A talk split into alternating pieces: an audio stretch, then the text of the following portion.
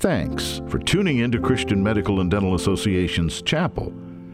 May the message be a blessing to you.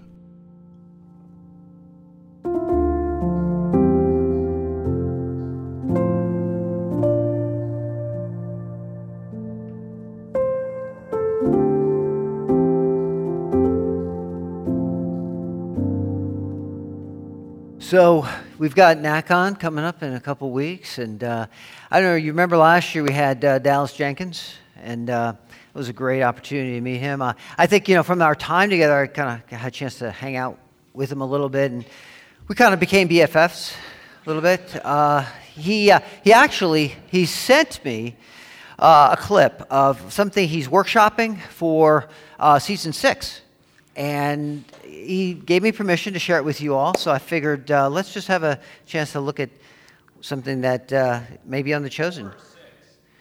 It's coming up, six, after the crucifixion. Go ahead. Are we all here? I need 100% participation for this to work. Yeah, everyone's here. All 12, 11. 11 of us. Well, what's the plan? Well, as you know, Jesus is dead. But stick with me, stick with me, okay? Stick with me. I have a plan. We are going to steal his body. Okay, okay, I'm tracking with you. What's next? And then we're going to tell the whole world that he rose from the dead. Oh, you know I'm in. I love it already. All right, classic, classic. Then what? And then we're all going to get brutally murdered.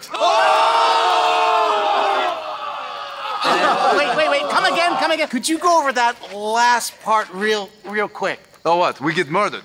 What's the problem? Uh, I, I like it. I like it. I mean, don't, don't get me wrong, Pete. I love me a good hoax as much as the next guy, right? Right? Uh, uh, what's in it for us? Do we all get riches, fame, and fortune first, right? No, no, get this.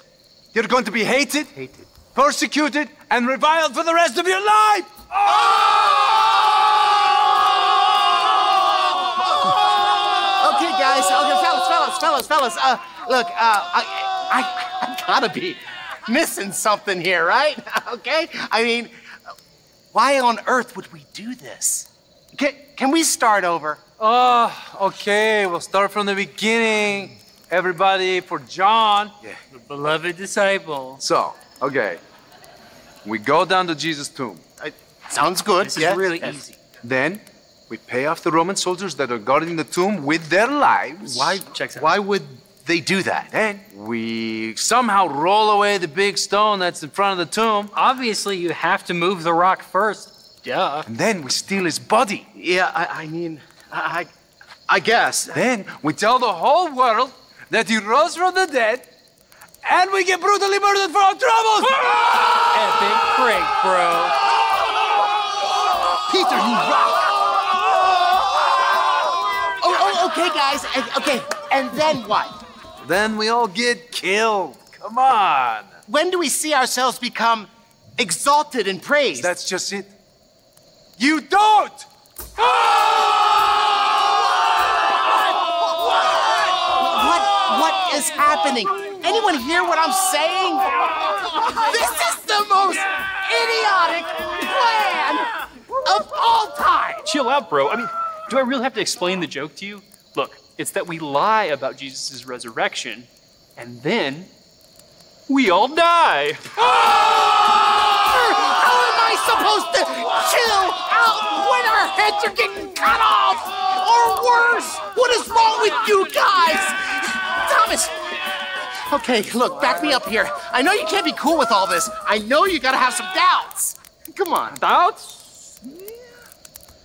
I don't know about having a doubt. Okay, okay, you guys have officially lost it, okay? I, I am out of here. I, I'd rather be exiled to a deserted island than spend another minute with you wackos. Have I got some good news for you?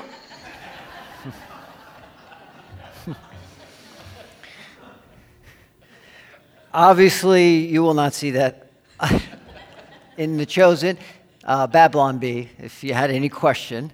It's the Bad Bee. Well, we want to talk about the resurrection. Uh, and it's not, obviously, we uh, heard a lot about it uh, this past Sunday as we were in church and celebrated Easter, but um, I wanted to read uh, just kind of as we kind of uh, dive into this. This is more parenthetical, but you know, so, so often we think of Easter as being a singular opportunity for us to remember the resurrection. But if you grew up in, in churches where there was a liturgical calendar, if you've been in, in those kinds of uh, uh, those church environments, then you, you know that, that like, like Christmas, we, we talk about it being a season of Advent. We know that it's not simply a, a, singular day, but it's a preparation, it's an opportunity to prepare ourselves uh, to remember the birth of Christ. Or in the case of Lent, it's a, it's a matter of preparation to uh, move us into uh, remembering Christ's crucifixion. And Easter is somewhat similar in that it's not simply a singular day. And I just wanted to read from Living the Christian Year Time to Inhabit the Story of God by Bobby Gross. And uh, he's, he's on staff with InterVarsity. And if, Tom Grosh, if you're online, you, you, you probably have this book, I know, in your library. But uh, I just wanted to read this. Uh, this is a little bit parenthetical to what I'm about to talk about, but I just think it, it sets the stage for why talk yet again and continue to press into the resurrection, especially during this time. Within a century of Jesus' rising, the church had established the extended Easter season. But why 50 days? First, because of the enormity of the resurrection invited a lengthy celebration. Second, Easter lasted until Pentecost, Pentecost Greek for 50th, the day when the Holy Spirit was poured out. And then he goes on to say, as with Christmas, Easter is both a day and a season. If celebrating the 12 days of Christmas is a challenge, keeping the 50 days of Easter is 10 times harder. There is no catchy song on the first day of Easter, no decorations to keep up a while longer, and from most, uh, and from most of our churches, no encouragement or support. Easter Sunday, no problem. We know how to make this day special, don't we? Nice outfits, arrangements of lilies and other bright flowers, a heightened liturgy full of hallelujahs, triumphal music, and added brass, cheerful exclamations of He is risen all around. But by next Sunday, we usually have moved on to the next topic or returned to our old routine. This is unfortunate because the implications of the resurrection, its explosive force, call for an extended period of exploration and appropriation. Easter cannot be done in a day. So, just a thought as we, we are in the Easter season. So, let us continue to press in to what Christ has accomplished through his resurrection. So, I want to go and touch on that very subject today. And we're going to look at 1 Corinthians 15 1 through 10, and then we're going to jump to 47 58. Now, I would remind you, brothers, of the gospel I preached to you, which you received, in which you stand, and by which you are being saved. If you hold fast to the word I preached to you, unless you believed in vain. For I delivered to you as of first importance what I also received that Christ died for our sins in accordance with the Scriptures, that he was buried, that he was raised on the third day according to the Scriptures, that he appeared to Cephas, then to the twelve. Then he appeared to more than 500 brothers at one time, most of whom are still alive, though some have fallen asleep. Then he appeared to James, then to all the apostles. Last of all, as one untimely born, he appeared also to me. For I am the least of the apostles, apostles, unworthy to be called an apostle, because I persecuted the church of God. But by the grace of God, I am what I am and his grace toward me was not in vain.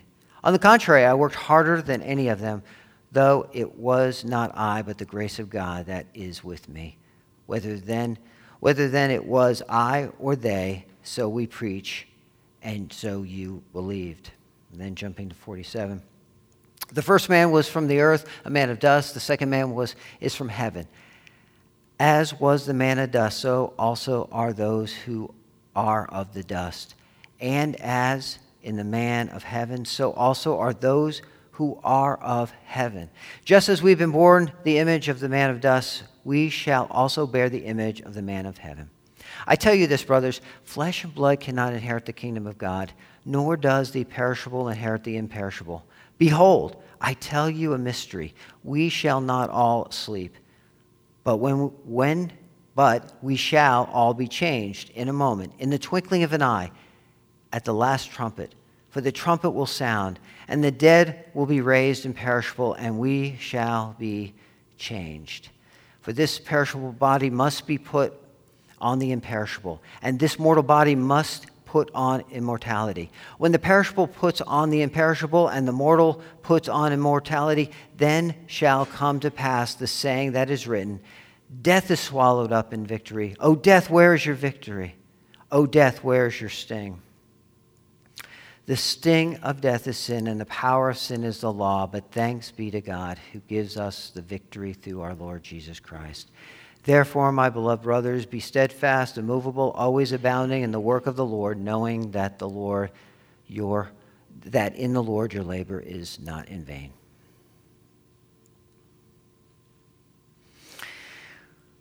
So I want to touch on again the resurrection and how the resurrection was the motivating force for the Christian church to not just survive, but thrive and flourish and change an entire empire and the world.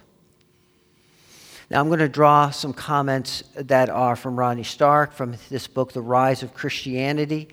I want to give attribution to that. Um, I love the title of this book, The Rise of Christianity How the Obscure, Marginal Jesus Movement Became the Dominant Religious Force in the Western World in a Few Centuries. It's pretty amazing. I'm also, just to give some attribution, um, some of the framework of some of the points I'm making are drawn from uh, Tim Keller uh, that I uh, have had a chance to uh, dive into on this subject as well. So, so kind of moving forward, Christians were different. That is what caused the world to stand up and take notice. Something was different about these Christ followers, uniquely different than anyone else in the empire at the time. And why? They were provocative and peculiar people. They behaved in a way that was uncharacteristic of the way most pagans, if not all pagans, behaved at that time. Their beliefs were shaped in an entirely different way than, than the beliefs of that time. The ways that they treated others, conducted themselves in pr- public and private affairs, were characteristically unique. What was unique? And again, how did the resurrection play such a significant part in shaping that? So, how were they unique? Well, first of all, the early church, the Christians, during that time. They were willing to put themselves in harm's way. You know, at the time when there were plagues and pestilence and things happening in a city like such as Rome, where would most people seek to go when things were dangerous? They would leave. They would flee. They'd go to the country. They'd go to places where they wouldn't have to be in danger of their very lives. But the Christians gained such a unique reputation at the time of being a people who were like firemen. They, they rushed into the burning building rather than flee from it. They pressed into the lives of those who were suffering, and they showed comfort, love, and compassion, and put their very lives on the line, not just for family, but for strangers, people they didn't even know they were able to love and show compassion. Rodney Stark makes this point clear in his book, and he also says this the other way that they were peculiar and different and provocative and they caught people's attention is that they were able to forgive their enemies. Being persecuted, being put to death. They did not act out like a terrorist cell seeking to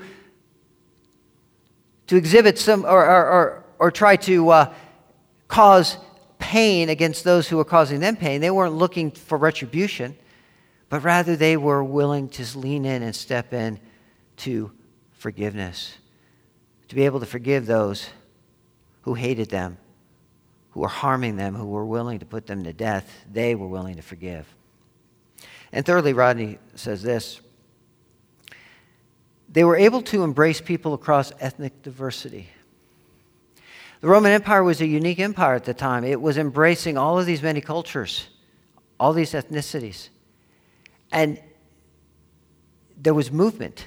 There was freedom of movement oftentimes between these people groups. And so people of different ethnicities were living in cities together. Now, altogether, they weren't, they were living in their own segments. They were not living, they weren't crossing barriers to get to know those who were unlike them. There was oftentimes animosity. There was oftentimes suspicion between different ethnicities.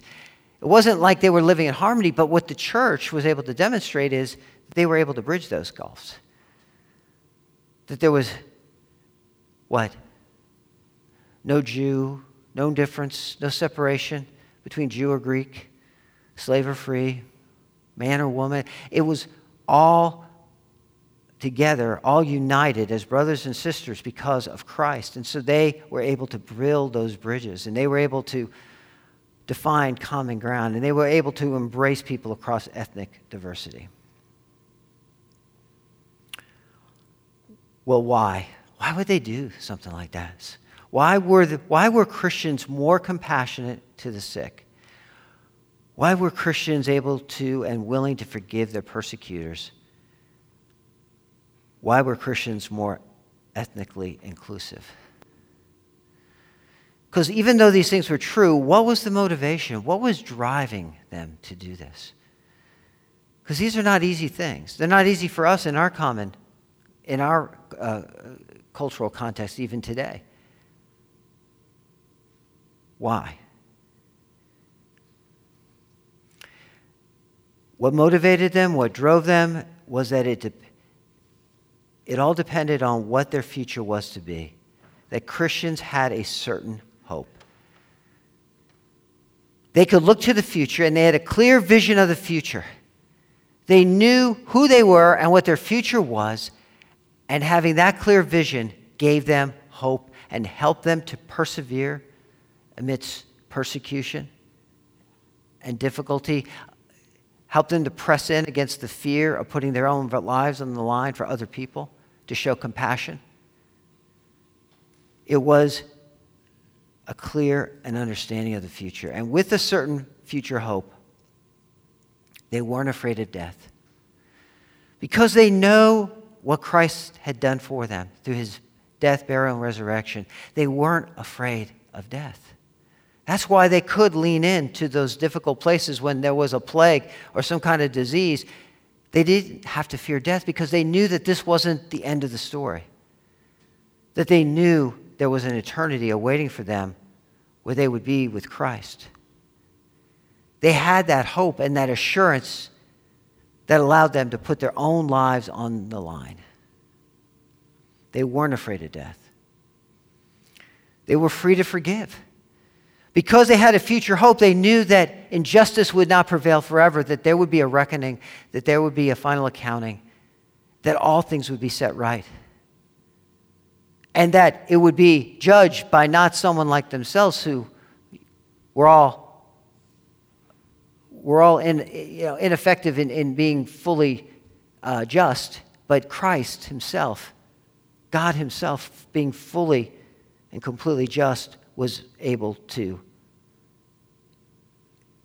able to forgive. They believed that God was creating a new people from all the nations. How they could embrace the diversity, the ethnic differences, is because they knew that the people of God were going to be a diverse people from all tribes, all tongues, all nations.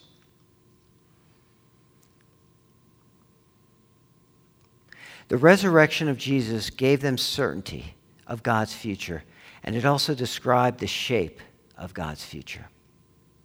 So that's what I want to kind of draw from this text. The resurrection of Jesus gave them certainty of God's future, and it described the shape of God's future. How did it give them certainty? Well, we saw early on it was a historical event. The resurrection happened in time and space. It wasn't just some ethereal belief, something that, you know, if you look at a lot of world religions, oftentimes they're drawing on just beliefs that are in, almost intangible, hard to kind of anchor down on and, and uh, you know, connect with and, and to latch onto. But the resurrection happened in time and space.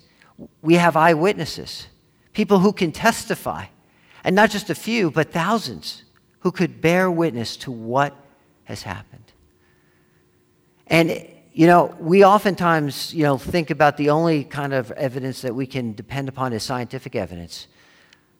But there's other ways we can know things for certainty. Historical evidence provides us oftentimes the ability to, through documents and eyewitnesses, be able to piece together with certainty that an event happened. And with the scriptures, with what we have as a testimony to the resurrection, we have a certainty that this was a true, a real event. And we can hold tight to that. We can hold fast to that. Secondly, we know certainty because it was a radically altering event. It, it changed. It changed the people who witnessed it. You know, I showed that video early on. I mean, we see how nonsensical that was because nobody would die for a lie. We know that, right? And yet, those that purported that Jesus, yes, he rose from the dead, they were willing to go to their own death over that. It radically changed their lives. They were willing to put it all on the line. So it provides us a certainty. The resurrection gives us a certainty. I like this quote by Alister McGrath. He says, The resurrection of Jesus is a sign of God's purpose and power to restore his creation to its full stature and integrity. In the aftermath of Gethsemane, we, we catch a scent of Eden. The resurrection is like the first day of a new creation. It's changing. It's changing us, it's changing creation, it's, it's shaping a new future and a new reality. And that's what we see here in these later verses, 51 to 52. Living or dead, we shall be given new bodies in, a, in an instant at Christ's coming. At Christ's coming. The reality, because of the resurrection, is a different reality than what you and I experience right now. It is changing, yes, the here and now, but it will change us yet in a time to come when you and I will have resurrection bodies. We will be restored. There will be a new heavens and a new earth. Injustice will be dealt with. There will be justice. There will be no more weeping, no more mourning, no more crying. There will be rejoicing. There will be joy and gladness. There will be feasting. Also in 54, verses 54 and 55, death now has no sting and will be swallowed up in victory. We know that this is not the final story. So often, people, as they go through life, they, they grasp it, they look for answers. Is this all there can be? Is this it? Is this all there is? Is there not more? And you and I, as Christ followers, because of the resurrection, can say, yes, there is more. There is more. Yet, even in, the, in that there is more in an eternity, that the resurrection impacts the now, our present. Christ transforms and conforms us more into the image of his Son. And we have in the Spirit the power of the resurrection, don't we?